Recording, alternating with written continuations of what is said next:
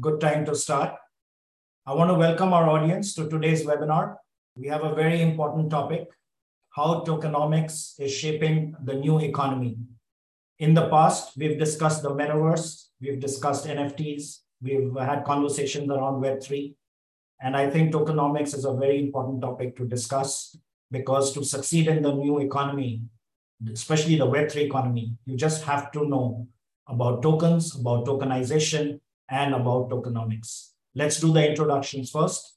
Uh, my name is Sharad Agarwal. I'm the Chief Metaverse Officer of CyberGear. That's an agency I started some 26 years back. So I'm basically a Web 1 guy who went to Web 2, and now we are inching our way to Web 3. So that's a very quick background of mine. Uh, when COVID happened, I started onlywebinars.com as a platform for having meaningful conversations such as these. And I'm pleased to inform you that in the last two years, we've had 60 webinars and we've reached out to 14,000 plus people in five continents and 130 countries. So thanks to the internet, uh, we've had uh, an amazing ride and we've loved all these conversations. Today, I'm happy to introduce to you our panel. We have Kelly, who's actually based in Hong Kong, but coming in today from Tokyo, I believe. And we have Vincent, who's coming in from South Africa, and George will be joining us in a bit. So let's do the intros. I go to Kelly. Please introduce yourself to our audience. Thank you, Sharad, and thank you for having me. It's great to meet everyone. Uh, so my name is Kelly. I'm part of Animoca Brands Japan. Uh, we are one of the largest uh, blockchain NFT uh, companies um, in the space. Um, with Japan, uh, we have a lot of interesting IPs, um, and we take a lot of these IP global and help them move into Web3. Uh, with Animoca, I also have uh, the opportunity to work with a lot of Web3 projects. Uh, one that I co-founded also called Mad World, that's M-A-D, uh, which stands for Multiverse Artist Defender. Uh, so we bring in a lot of creators, um, designers, and um, artists to help them move into Web3 and monetize and tokenize their assets. Uh, and then uh, another really interesting project that I've been working on is one called Meta Hollywood. Uh, Meta Hollywood is a joint venture between Animoca Brands, uh, Mad World, and also Planet Hollywood, which owns access to a lot of movie memorabilia and also um, access to celebrity IPs and bringing all this together and having a wonderful uh, eat-to-earn model that um, surrounds that. Uh, and uh, that's a, a, quick intro about myself. Uh, I've been in the blockchain NFT space for about four plus years now.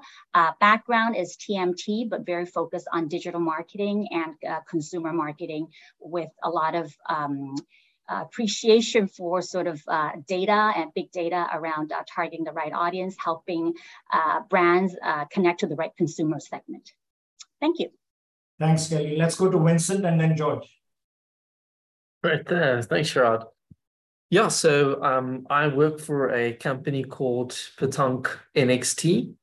Um, we are a, a, consulting firm. I'm their chief operating officer. And um, basically, what we do is help businesses get from point A to point B. And we do it through process. Um, and the reason why we do that, well, everything in a business, everything in your life, even is a process. Um, you know, just getting out of bed in the morning, you can you can document that as a process. Um, so that's the foundation of everything that we do. And so um, we've developed a very unique, it's a global, um, multi award winning um, methodology where we help businesses to unpack their process and you get feedback uh, from customers saying, I've never seen my business this way before. Uh, we've given them a clarity that they've never had um, in eight years of doing strategy sessions. Uh, so it's a really great way to help businesses unpack what they're about, what a specific process is about. Um, and now with block the advent of blockchain, um, we're finding that also to be an extremely helpful way of helping businesses to understand how blockchain can work for them. So it starts by taking that process end to end. Let's say it's um, an events management process. We've got a webinar here, so let's talk about an events management. And we take that, that end-to-end process, and then we start to look at, okay, well, if, if we integrate blockchain, what's it going to do for this step? Well, we could apply a smart contract and we can have a database of things people can choose from. And um, by combining the two, we can start to have automations and money flow happening automatically. And so you go through the process, and we can see blockchain will work here, blockchain will work there. And uh, it then also becomes the basis to give to the blockchain developer and say, well, this is the scope of work. Uh, so it really um, is a wonderful way of, of integrating a new technology into how business works. Um, and in terms of our blockchain experience, we've, we've got a blockchain practice. Um, we consult, as you can imagine, how based on my, my explanation now, to a number of companies, um, helping them convert parts of their business over to the blockchain. We've built ourselves um, two blockchain-based platforms, one where you can uh, issue a certification at the end of an internship. Um, it, we built it fairly generically, so it could, could be used for other purposes, but basically um, you have a host and an intern and an institution, a university or some sort of education institution. The internship takes place, and at the end of it, a certificate is issued off the blockchain.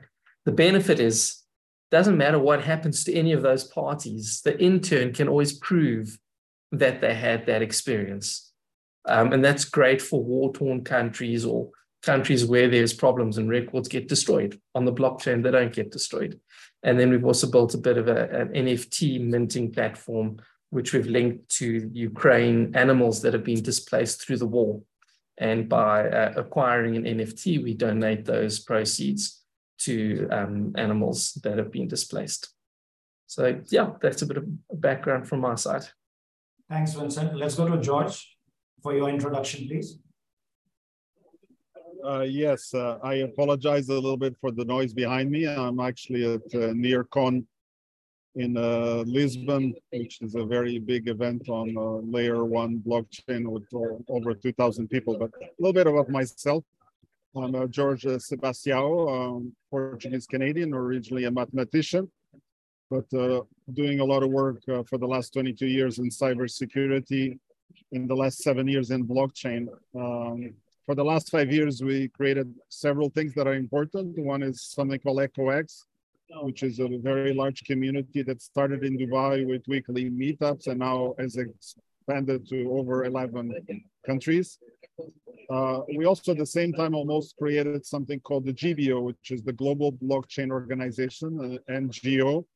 Uh, actually, there's several that got created almost at the same time. Which one is the GBA, the Government Blockchain Association out of Washington D.C. The GBO and ADO got uh, formed in Oslo, and it's an NGO that is primarily helping governments and large enterprises implement blockchain for us, we look at blockchain, and I, I would like to differentiate crypto or digital currencies as just a very small implementation of blockchain. Blockchain is actually programmable trust. So it allows you to implement a multitude of solutions that span governments and, and other organizations to digitize their relationship with their suppliers in an extremely structured way. So we are help drive the implementation of these solutions. Um, and I can give you one very fast example. One of the large telecom organizations in the world, which implement uh, this uh, blockchain to optimize the relationship with their suppliers, which they have thousands of suppliers, um, ended up saving close to almost $400 million a year through the implementation of uh, blockchain just in the relationship with their suppliers. At the time, I was actually one of the suppliers because I was CTO for Huawei for almost six years, 20 countries. But it just shows you that blockchain is quite an amazing uh, technology and its capabilities. So this is the short introduction. Thank you.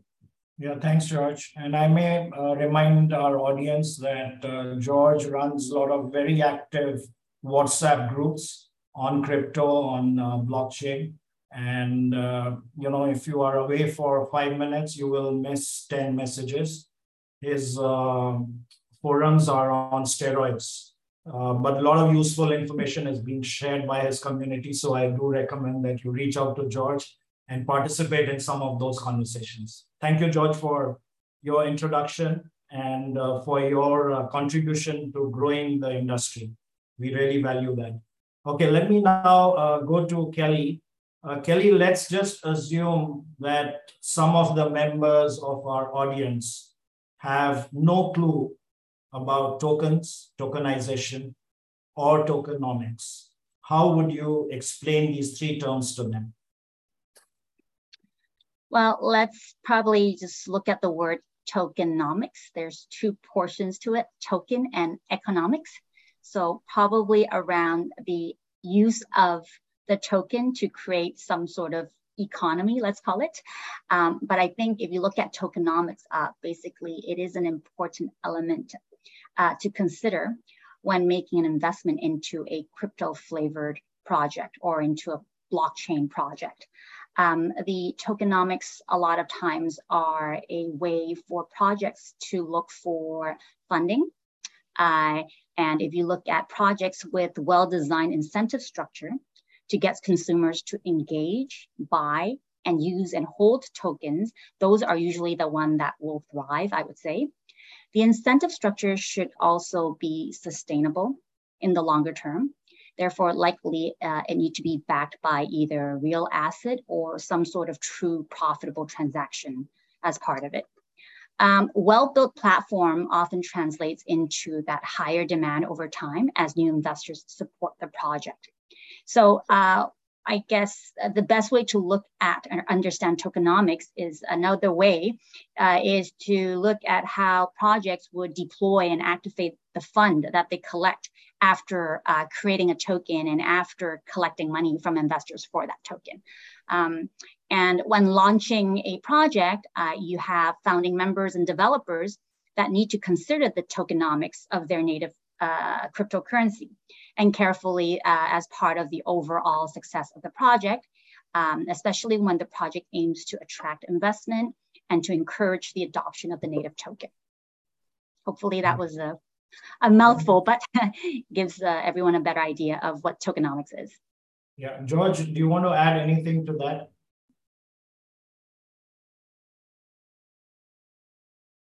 George, can you hear me? Yes, yes. Uh, I mean, for me, tokenomics is extremely important. It's kind of um, a new approach to measure the impact of how we invest in organizations and companies. It's about creating new circular economies that were not there before. And it's also about decision making. So let me give you an example about each of them. So first, uh, what do we mean by it's a new way to simply invest? In the past, if you wanted to invest, whether you wanted to invest uh, one dollar, one euro, or one million, uh, typically uh, this investment was limited to very few people, uh, what we can sometimes call institutional investors. Everybody was left that the only way they could invest is simply by putting their money in a traditional bank, which means they had probably negative returns on the value of what they have. The second thing is that tokenomics enables you to create economies that were not there before. Let me give you one of the most popular ones associated specifically with impact investment. Uh, let's talk about something called carbon credits. So using tokenomics and carbon credits, you can create an economy that was not there before. It allows you to establish a relationship between the people that pollute and the people that actually remove the pollution from the atmosphere. So that means our primary objective is to reduce global uh, warming, uh, global pollution. So the carbon credits um, token economy allows us to actually establish a way that the people that remove the carbon get the money from the people that produce the carbon. And this creates a whole circular economy that changes the way we actually establish. There's many other examples, but this is a very simple one. The third one is around the programmable trust and the programmable money, uh, programmable value. And I usually uh, like the, the best example here is DAO, uh, decentralized autonomous organizations. So we have the traditional organizations that have been with us for many years, but DAOs enable these organizations to be decentralized. So that means it's actually a combination of two tokens, the original utility token that is part of the economy and is also the uh, token that actually drives the relationship uh, and the voting rights. Um, and what this token enables you to do is uh, enable individuals to participate in the organization and actually participate in the um, decision making uh, uh, of these organizations. So this allows us to now establish complete new different relationships and create a much more dynamic ecosystem uh, that we have been able to do before. These tokens are usually known as governance tokens as well. So they actually have a very specific role in doing the governance uh, of the organization. So these are my three key elements or the, the legs of the stool that I consider the important elements of how it, tokenomics drives uh, the new uh, economy. Yeah, thanks, George, for that explanation. Uh, Vincent, I mean, you're a consulting organization. If a company comes to you and wants to understand the benefits of tokenization, so what are the top three in your opinion? Yeah, so I, I would um, first want, want the customer to understand um, the difference between private and public blockchain. Um, if, if it's a, a, private use blockchain, I think it uh, constrains the, the amount of thought that you need to do in terms of tokenomics. But obviously, uh, you lose uh, security as, as a consequence of that. The public blockchains are far more secure than private blockchains can be. Um, and understanding then we've got a public blockchain, uh, which is going to offer us security, um, then you really need to look into tokenomics and understand um, whether there's going to be longevity. Um, prior to the webinar starting, Kelly and I were talking a bit about uh, longevity and, and how tokenomics creates that. Um, so essentially, um, you are, when you're setting up the blockchain, making decisions that's going to either cre- create a long lasting blockchain that people find utility and find economic value in, um, or they don't. And that's what is important now to assess um, in the blockchain that you choose to use to support whatever it is that you want to do in your business. So when you're looking at uh, the use of a public blockchain, you want to see things that uh, create economic value. So preferably not an unlimited supply. I'm not saying that unlimited supply is a bad thing, but generally in terms of supply and demand, you're going to get value if there's a limited supply of token. Um, the other thing that you want to look for is that there is an underlying utility. So uh, Ethereum, for example, as a blockchain allows for the development of applications on top of it. And uh, so it has great utility uh, value. Um, so I wouldn't necessarily say there's, there's three things I would, would, would uh, look at. Those are the two core things. And then just add on top of that, uh, whether you're considering public or private. So is supply constrained? Is there actually utility to it? Can I do something more with it? Um, and am I looking at public or private blockchain? Yeah, thanks, Vincent. And just for our audience, uh, I want you uh, to know that uh, CyberGear has created some glossaries, which are some of the terms in tokenomics that have uh, been explained in layman's language. You can download them on cyber-gear.io. Uh, we also have Web3 glossaries, NFT, blockchain, so just, uh, you know, it becomes easy for you to familiarize yourself with all the gobbledygook and all those uh, terms that are used in uh, discussing these topics. And also you may use the chat window to post your questions uh, for our panelists and uh, or the Q&A tab. And we've received quite a few questions already through social media and uh, some via email. So I'm going to start with some of the uh, easy questions first. And the first one goes to Kelly. Uh, this is from Susanna in Austria. She says, uh, why do I even need to care about tokenization? I mean, what would you say to her? Well, I think uh, I would say a couple of things. Uh, why should we even care about tokenization?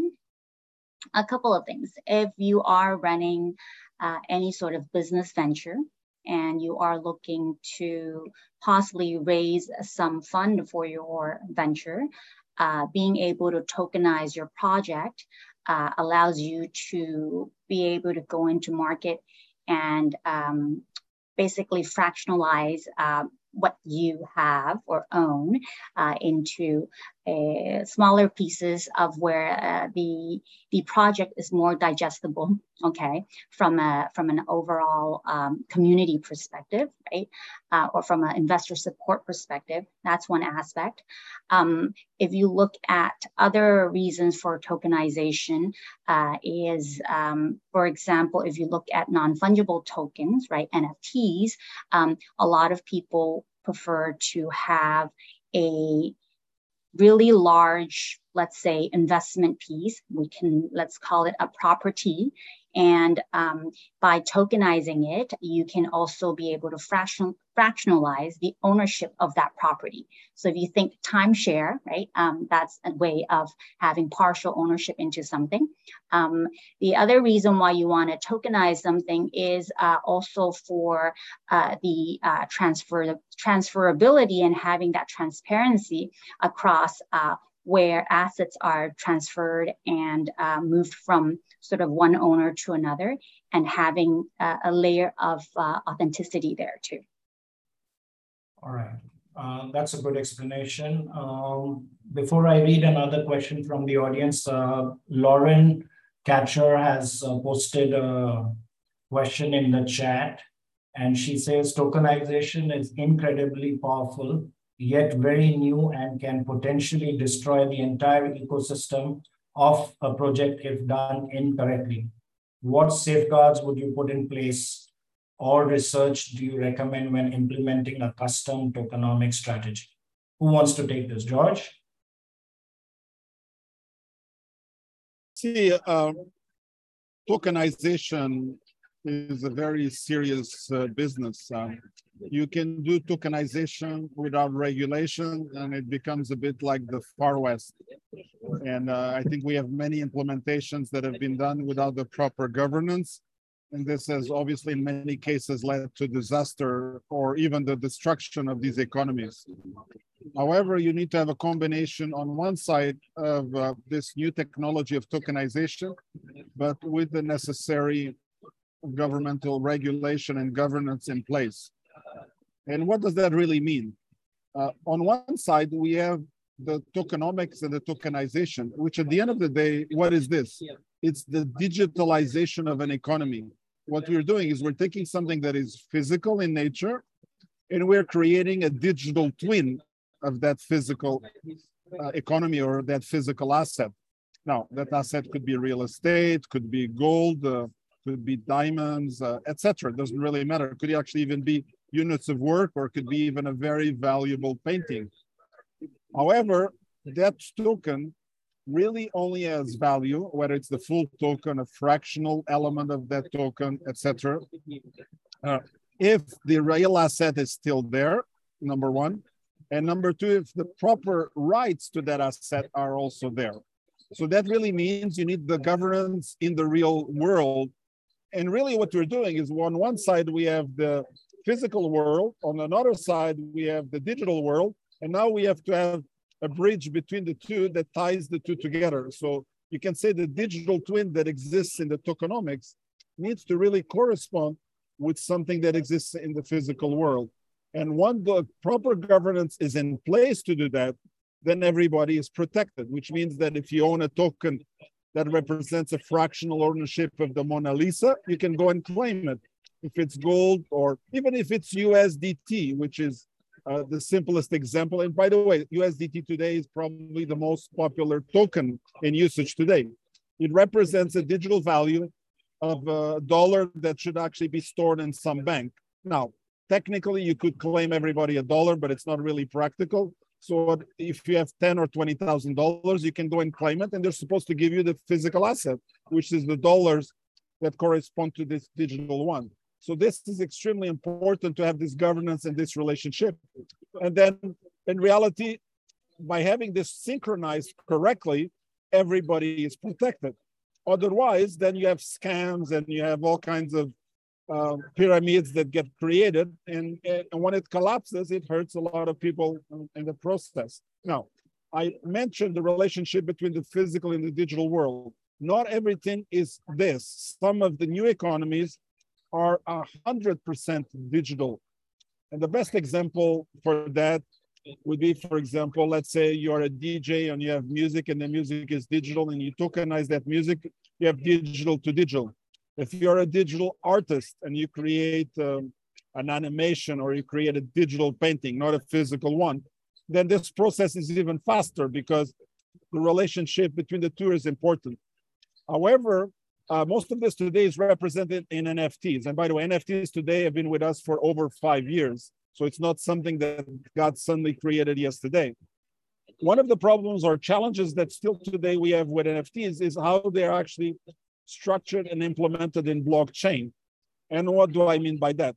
Most blockchains that are issuing NFTs, the actual NFT is not itself stored in the blockchain. So this NFT might actually be stored and something like called IPFS, which stands for Interplanetary File System, which may or may not be there, which means that you have the ownership, you have the NFT in your wallet, so you're the real owner, you can prove about it. But if the physical, uh, the, you know, not physical, but the digital representation is not where it should be or in the file system, that means you have a, a desynchronization between both. So I think we need to fix this in the sense that the NFT is actually protected either by using the same blockchain or by using a system that actually protects uh, that ownership. Now, besides that, there is other issues to address, which is the identity management of this as well to prevent copies and to prevent false representations. Because if you take a copy of a digital, it's much faster to do. But today we have technologies that enable us to identify which one is the real original and which one are the copies. So these identity management systems are extremely important and complementary to provide the governance system into what we're creating here.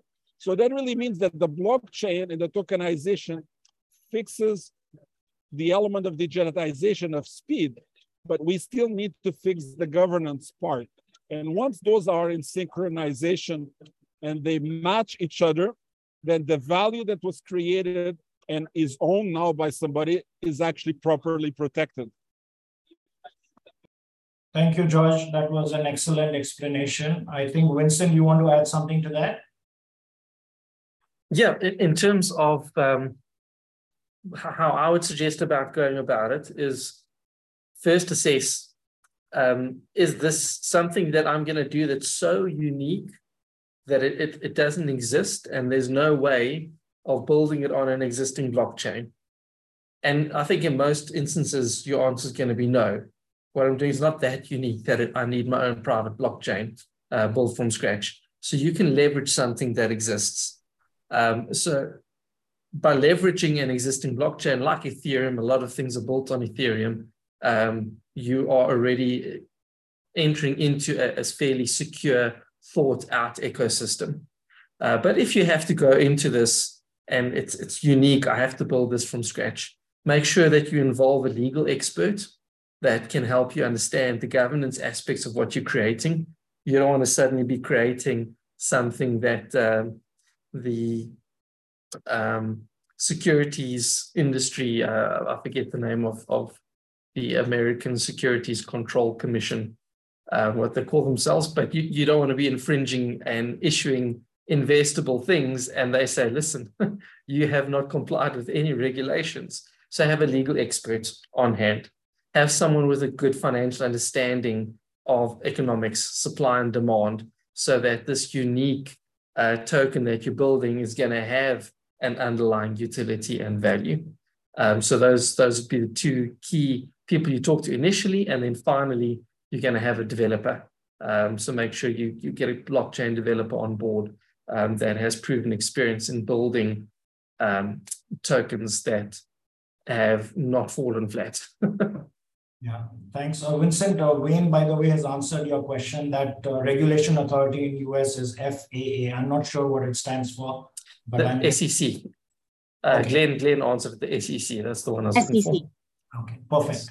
Uh, so uh, I'm going to again go back to the chat. Uh, Aditya Mani, who's a friend of our show, his question is, if tokenomics and management of liquidity is done by the Web3 service provider, what other aspects of social hacking slash price manipulation must a project owner be worried about?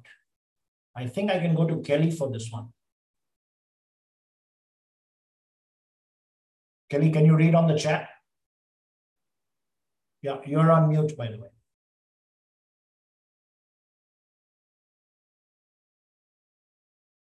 Kelly, you're on mute. Yes, I, I unmute. Yeah, go ahead, please. Repeat, please. Yeah, George, okay, I'll come to you. Uh, the question is, if tokenomics and management of liquidity is done by the Web3 service provider, what other aspects of social hacking slash price manipulation must a project owner be worried about? That's the question. Uh Yes, I, I agree that when we have a highly digital environment, we need to have proper management of not just liquidity, but also the governance of the trading as well.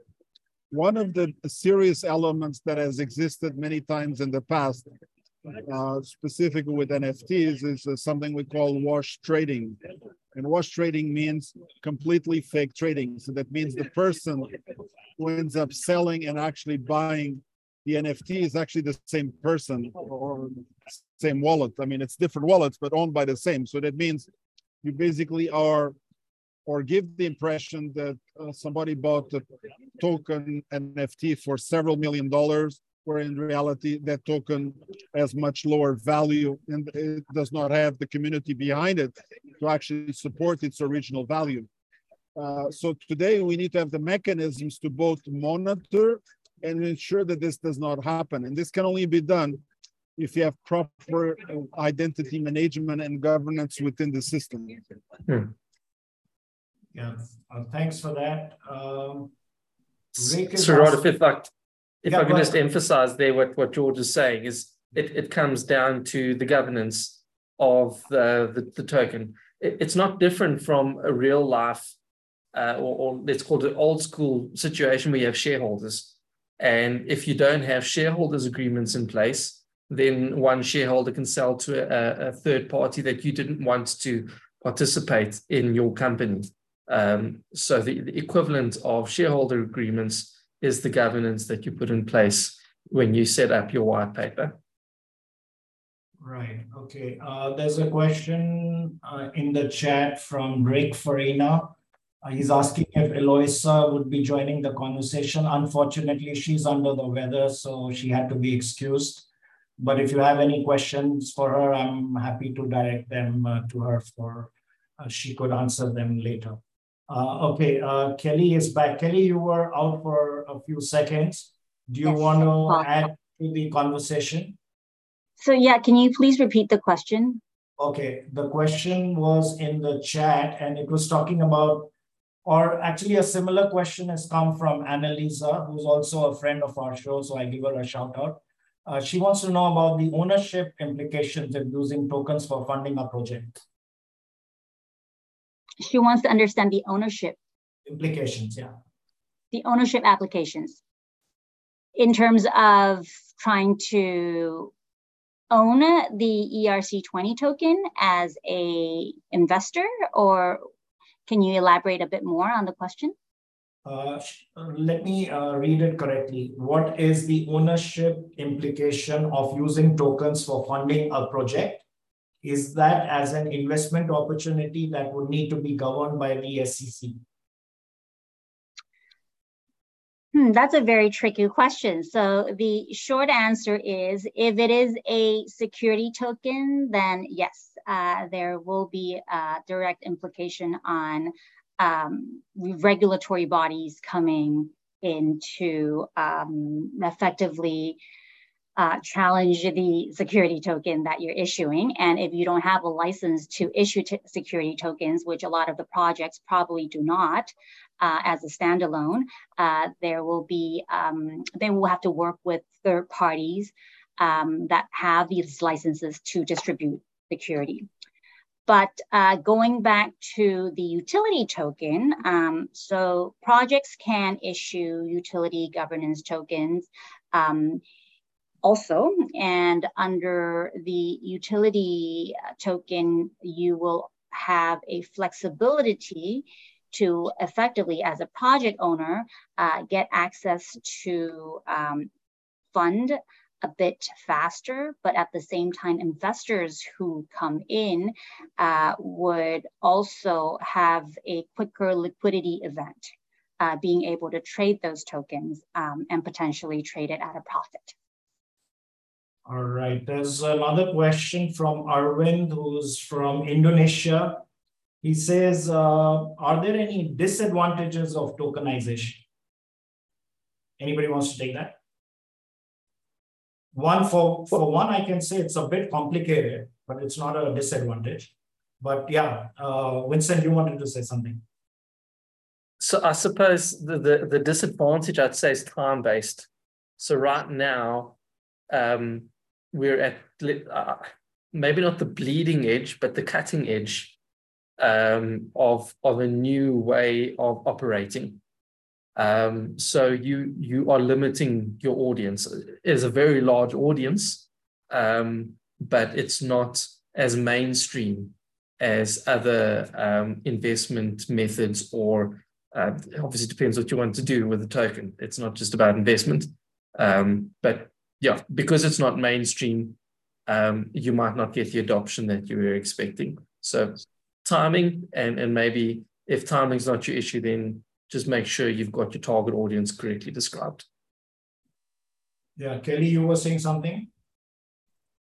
So echoing what uh, Vincent is also saying, I think um, disadvantages probably not so much, but uh, if project rushed into uh, tokenizing what they feel like is an opportunity to raise some money, um, they may not necessarily have the right longevity built into the project because they're too focused about the cash grab, for lack of a better word, right? Right. Uh, there's a question from Gerard from Lebanon. He wants to know what is token burning? Anybody wants to answer that? I think Kelly's probably the right one to answer. Um, but from a, maybe an operational or business perspective, it's basically that the, the, the, tokens after a certain period of time cease to exist. Um, so you constraining supply. That's what it's about. It's constraining supply. It is like the opposite of uh, token minting, right? Am I right? Effectively, yes. Yeah. You remove you remove supply um, from the market. All right. Um, these are the questions that I had received uh, through social media and through LinkedIn. If our audience has any more questions for our panelists, okay, there's one. Uh, would like to share my email with the panelists. Forward competition. Yeah, okay, cool.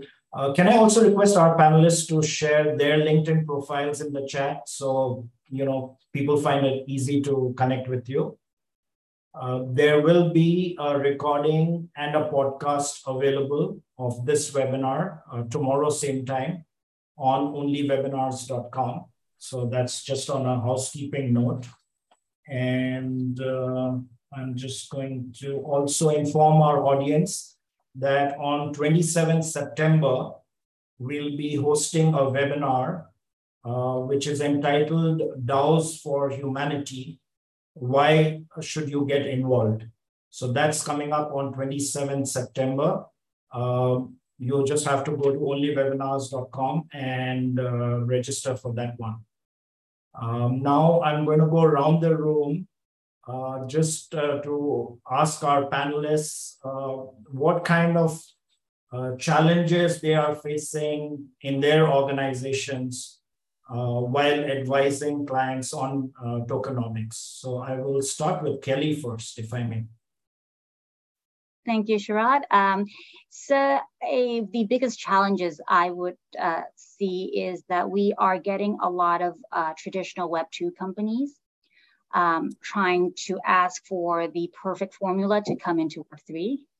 and there is no per perfect formula. Uh, a lot of the Web2 companies, um, as they dip their toes into Web3, oftentimes they treat it like a marketing campaign, um, consumer engagement uh, base. So it's a lot of times is a one-off without thinking about the longevity of what they're creating. Um, that that comes that that is a challenge that we see a lot, um, and they're expecting a lot of um, knowledge and insight uh, from us, uh, which they may not necessarily be able to understand. So, to give you an example, uh, there are um, a lot of Web2 companies that own IPs that uh, they license and their monetization model around that is that they make money from licensing that IP.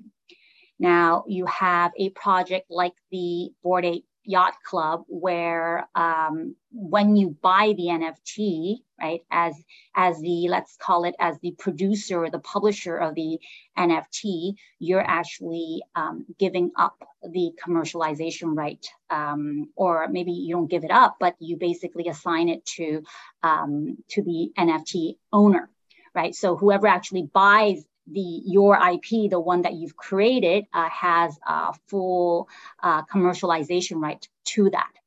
And in the Web2 world, uh, it's almost unheard of and it's really hard for them to digest, right? So uh, part of our challenge is really convincing your traditional IP owners to to basically uh, agree to co-create something new with you uh, so that you have an opportunity to look at scaling at a different type of um, uh, way uh, where in a web 2 or even a web 1 a situation on a pure merch perspective uh, there's a lot of limitation. Right uh, thanks kelly. Uh, again for our audience um, we have a community called meta shapers. I put the url in the chat. Um, feel free to join that. It's a community of like-minded people in this industry and we share a lot of white papers and best practices about uh, Web3. So uh, do check us out on meta-shapers.com. We also do monthly uh, Zoom events for networking. So uh, it will be useful for you to get up to speed in terms of what's happening in this space. Uh, George, if I may come to you, um, are you advising a lot of clients uh, in terms of helping them transition from Web 2 to Web 3? Yeah, actually, that's a very interesting question because um, we are actually in the process of helping create a bridge between Web 2 and Web 3. Uh, many Web 3 projects are actually trying to displace or disrupt Web 2 projects. A very small percentage of these will actually be successful. What do I mean by that? If you want to create tomorrow's Facebook or tomorrow's Google or tomorrow's Instagram, I think you have your work cut out for you because those are well established brands. They have a very good following, they have a good traction. If, however, instead of uh, trying to beat them, you join them and you enhance them with Web3 features, and what I mean by that is by through deep links and um, digital wallets, you are what I usually call a Web 2.5, which is the bridge between Web 2.0 and 3.0 uh, with deep links. There's many technologies that can be used here. You'll be in a position to actually uh, kind of uh, transition or transition the user base into the Web 3.0 because those people will start using tokens and tokenomics. Now, what does that really mean? Let's say if you are today an influencer and you create content, maybe you create content on Instagram or you can create content on YouTube. Today, the only way you have pretty much to monetize yourself is to actually get paid directly either by, um, in this case, Facebook or um, Google however, if we have links embedded into what you are producing, you have the capability to now also get tokens alongside with the returns that you actually make uh, from uh, those big giants that are already in place. Now, it does not mean that everybody is going to automatically trans transform themselves into 100% just using tokens. But now you have created, again, another bridge between the existing world that we have and the new world that we're trying to create. And I think this approach of in inclusivity will actually end up being successful, especially in the short term or near short term. And by the way, this applies not only to what I would call just the basic uh, Web uh, 3.0. This also applies to the metaverse as well as a key element. If people think that tomorrow people are going to live only in the metaverse, I don't think that's a realistic expectation, especially when the technology is not there. I mean, I don't know if anybody tried these goggles for more than one hour. It's not so such so interesting. If you want to do e-commerce on those goggles, it's not a very practical solution. However, if you create an hybrid, which is what I call mini verses, multiverses, the capability to integrate those two together, that you create a light metaverse that actually runs on mobile phones because most of the existing ones don't, then you're actually creating a bridge between the Web 2.0 and 3.0. And this will give you much more traction and much more capability into making those projects uh, successful. Thanks, uh, George. That was a masterclass. Uh, there's a question in the chat from Glenn uh, Capel. He wants, can anyone speak about the future of tokenomics in commercial real estate? Who wants to take that? Um, I'd, I'd be happy to jump in with the first stab at it. Um, I, I have a real estate background, um, about uh, 20 years of, of my work career spent working for um, real estate investment trusts.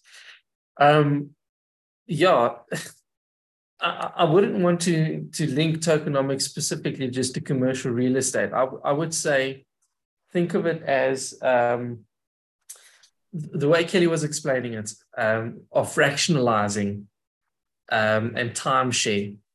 That is an existing investment method.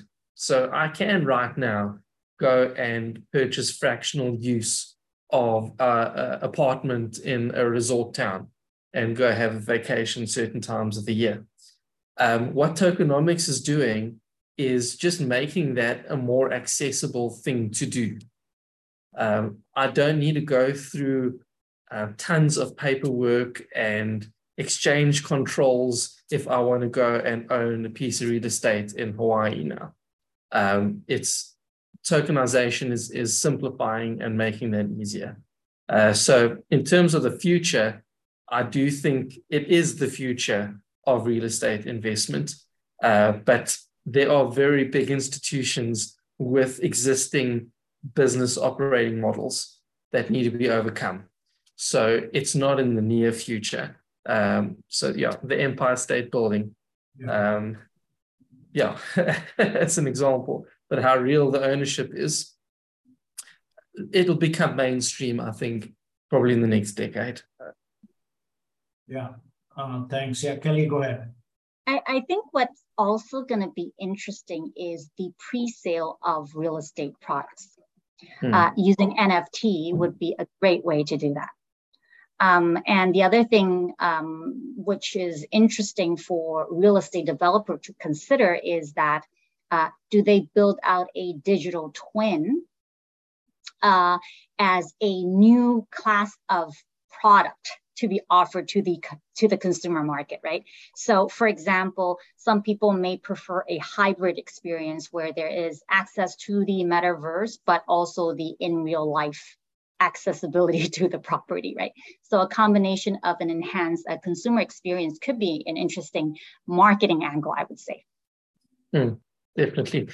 I'm actually looking at that for one of my clients to build uh, the shopping center in a metaverse and you can then go online into the metaverse, do your shopping from the various stores, and then there's a, a collection of the goods in reality that then gets delivered to you.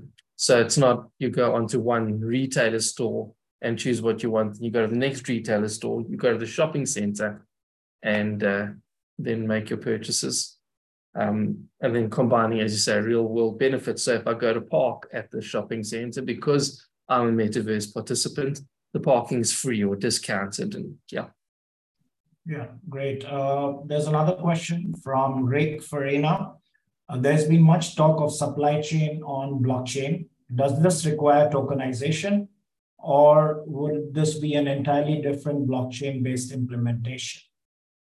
Who wants to I, I, I can help a, a lot of this. Supply chain is actually a very important element that very few implementations have addressed. I'll give you two cases or three where this has been very well. I mentioned very briefly about the case of the largest telecom uh, in the world, which is this case is actually Vodafone. Most of you, Vodafone runs over 50 different uh, mobile operators around the world. They have thousands of suppliers. One of them was Huawei, but there is Lenovo. And so what do they buy? They buy everything from batteries to servers to storage to mobile towers and everything in between. So imagine the amount of contracts this uh, organization has to sign with each one of those suppliers. Uh, once the contract is signed, then you have the delivery of the contract. And then let's say you order 1,000 mobiles, but only 900 show up. You have adjustments and so on. So all this is done in paper, not really in digital way. So if you replace this with digital contracts, now the adjustments happen automatically because you have digital signatures between both parties. Yes, it's a circular economy because it's not really dollars or euros or other currencies being exchanged, but rather it's the value of those contracts. And in the end, maybe quarterly, real money actually exchanges and the same way you do today interbank exchanges. So the, as a result, Vodafone saves $400 million a year by completely digitizing their supply chain contracts. This will be one example number one. Example number two that I find also extremely important, and I have several other colleagues trying to address that, is in supply chain, one of the big challenges is in trade finance. So let's assume big manufacturers today are in places like China and you manufacture anything from toys to jackets or any other uh, good the person who's ordering this needs to provide some guarantees, um, letters of credit, all kinds of other banking instruments that ensure the person that either starts manufacturing the goods or delivers the goods. And typically those goods get uh, delivered by um, shipping today, although, you know, today 70% of all goods around the planet go by boat. People are trying to change this to other med- med- means of transportation like train and others, but that means there is a lot of and when does the good change its hand? Is it's in the middle of the ocean? So you need this period of time where there's a lot of room for fraud a lot of room for either the people who are buying the goods or the people who are manufacture the goods actually lose quite substantial amount of money. So once you digitize this and you protect this trade finance with digital instruments that are tied with the manufacturing the delivery of those goods then you automatically enable to have a much more trusted system in place. The last example is also uh, alongside, but it's quite unique. I do a lot of flying today. I like to drive a, a, a proper car. However, in the case of flying, there's a lot of fake uh, parts. So imagine you're flying in an aircraft and the guy that replaced the little part that is part of the engine is actually a spare part, but it's a fake one because it's not built to the right specs. Uh, so you're up there, you know, the chances that something bad happens to you increases quite exponentially. So if you have, in the case of manufacturing and supply chain, a complete identity management system that allows you to track these parts from the point that they're manufactured to the point they're actually delivered and used in real life, you actually create a much trusted system. Now, I give you the example of aircraft, but we can apply this to uh, for example, farming, and you want to make sure, oh, this ecological eggs or this is ecological seeds. How do you know it was ecological? You need to have a way to track through a QR code or some other mechanism to ensure all the points in which it got created to the point it makes it to your table. If you drink it as coffee, for example, it, it is the real thing. So blockchain has the capability to provide that trust mechanism and create a whole new sets of economies or trusted economies that simply were not there before. Thanks, George. Uh, Rick, I think your question has been answered uh, by George. Uh, there's another comment from Tanya, followed by a question. Tanya is, again, a friend of our show. She's been on the panel in one of the previous webinars. So she says, great panel. Yes, thank you, George, Kelly, and Vincent. And her question is, uh, do you think digital marketing will be replaced by tokenization in Web3 in terms of profiling and targeting customers? Anybody wants to answer that? I'd, I'd be happy to give it okay. a go. Um, Kelly, unless you want to go first.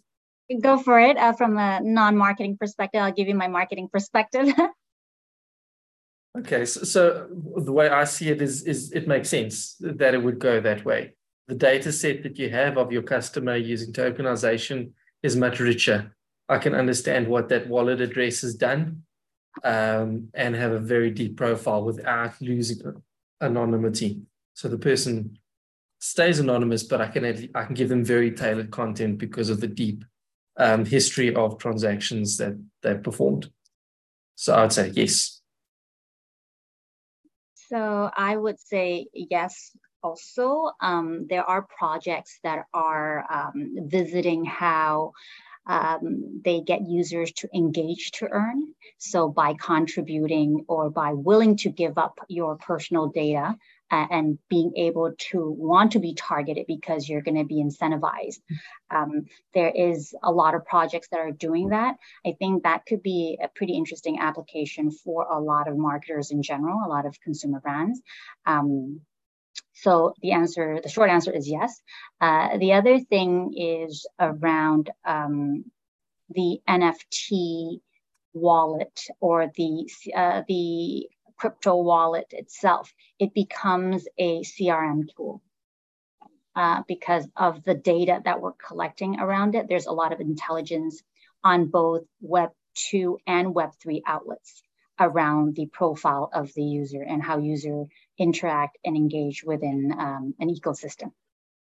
Thanks. And uh, Tanya, if I may just add to that, I'm happy to connect you with Ksenia, who's uh, part of the Meta Shapers group, and she's doing a lot of work uh, in this space in terms of uh, digital marketing in the Web3 space. So I'm happy to connect both of you after this uh, show. Um, I think we are done with the questions and we are close to 60 minutes. So uh, let's just do go around the room once with your closing thoughts, panelists, on just your general advice to our audience in terms of you know, what's coming next in terms of tokenization? How do you see the future? What's the timeline, etc. So let's uh, go around the room with Kelly. Kelly first. So future of what we see with uh, tokenization and tokenomics, uh, I would say that um, a lot of the projects uh, that are looking to be tokenized are um, revisiting their business model uh, to ensure that the tokenization portion of what they're trying to achieve is part of something that's sustainable. Uh, it's part of something that has that longevity where the token um, utility is there uh, for the adoption of the community that does come in. Um, I think there is a lot around um, integrating uh, Web2 successes, uh, business models that have already proven success, uh, bringing them into Web3 um, by adding a layer of uh, true ownership of digital asset being a, a key element of making some of these projects successful. Yeah, George, what's the future? Well, the future is going to be really about the projects that actually tie the physical world with the digital world. And what do I really mean by that? It's not about creating a digital, uh, 100% digital world. It's a digital twin that enhance the functionality that exists in the physical world.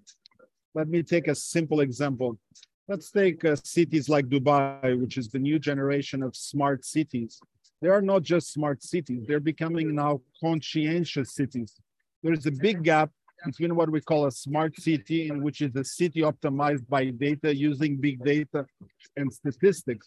In the case of a conscientious city, it's a city that is using AI mixed with data control and mixed with blockchain to actually have the citizens that participate in this city actually be part of this decision making and select what they consider to be important to them. Uh, so let me give you an example. So this is very important. Uh, uh, five years or seven years ago when Salik got introduced in Dubai, Salik was just the way to measure electronic toll gates to decide where people pay, etc., to help finance the roads. Originally, it was also to get people into the metro in specific um, cases. But now we're creating a complete system. Salik just initialized an IPO that's about to be launched. They're going to have dynamic gates and dynamic pricing. And that really means it's going to be about changing behavior of the people as they are part of the city to create a much more happy city where the citizens are satisfied in the usage of the services that are being provided. So blockchain gives the control back to the citizens to actually participate in this entire process. So the future looks good, but the applications that are actually shaping this future are just in the process of being built as we speak. Yes, uh, George, I'm also uh, grateful uh, to be living in Dubai because this is clearly, uh, you know, a city that's going to be the capital of the crypto metaverse space. And the government has a lot of ambitions and they've launched a lot of initiatives recently. Uh, so watch this space. Let's go to Vincent for his closing thoughts.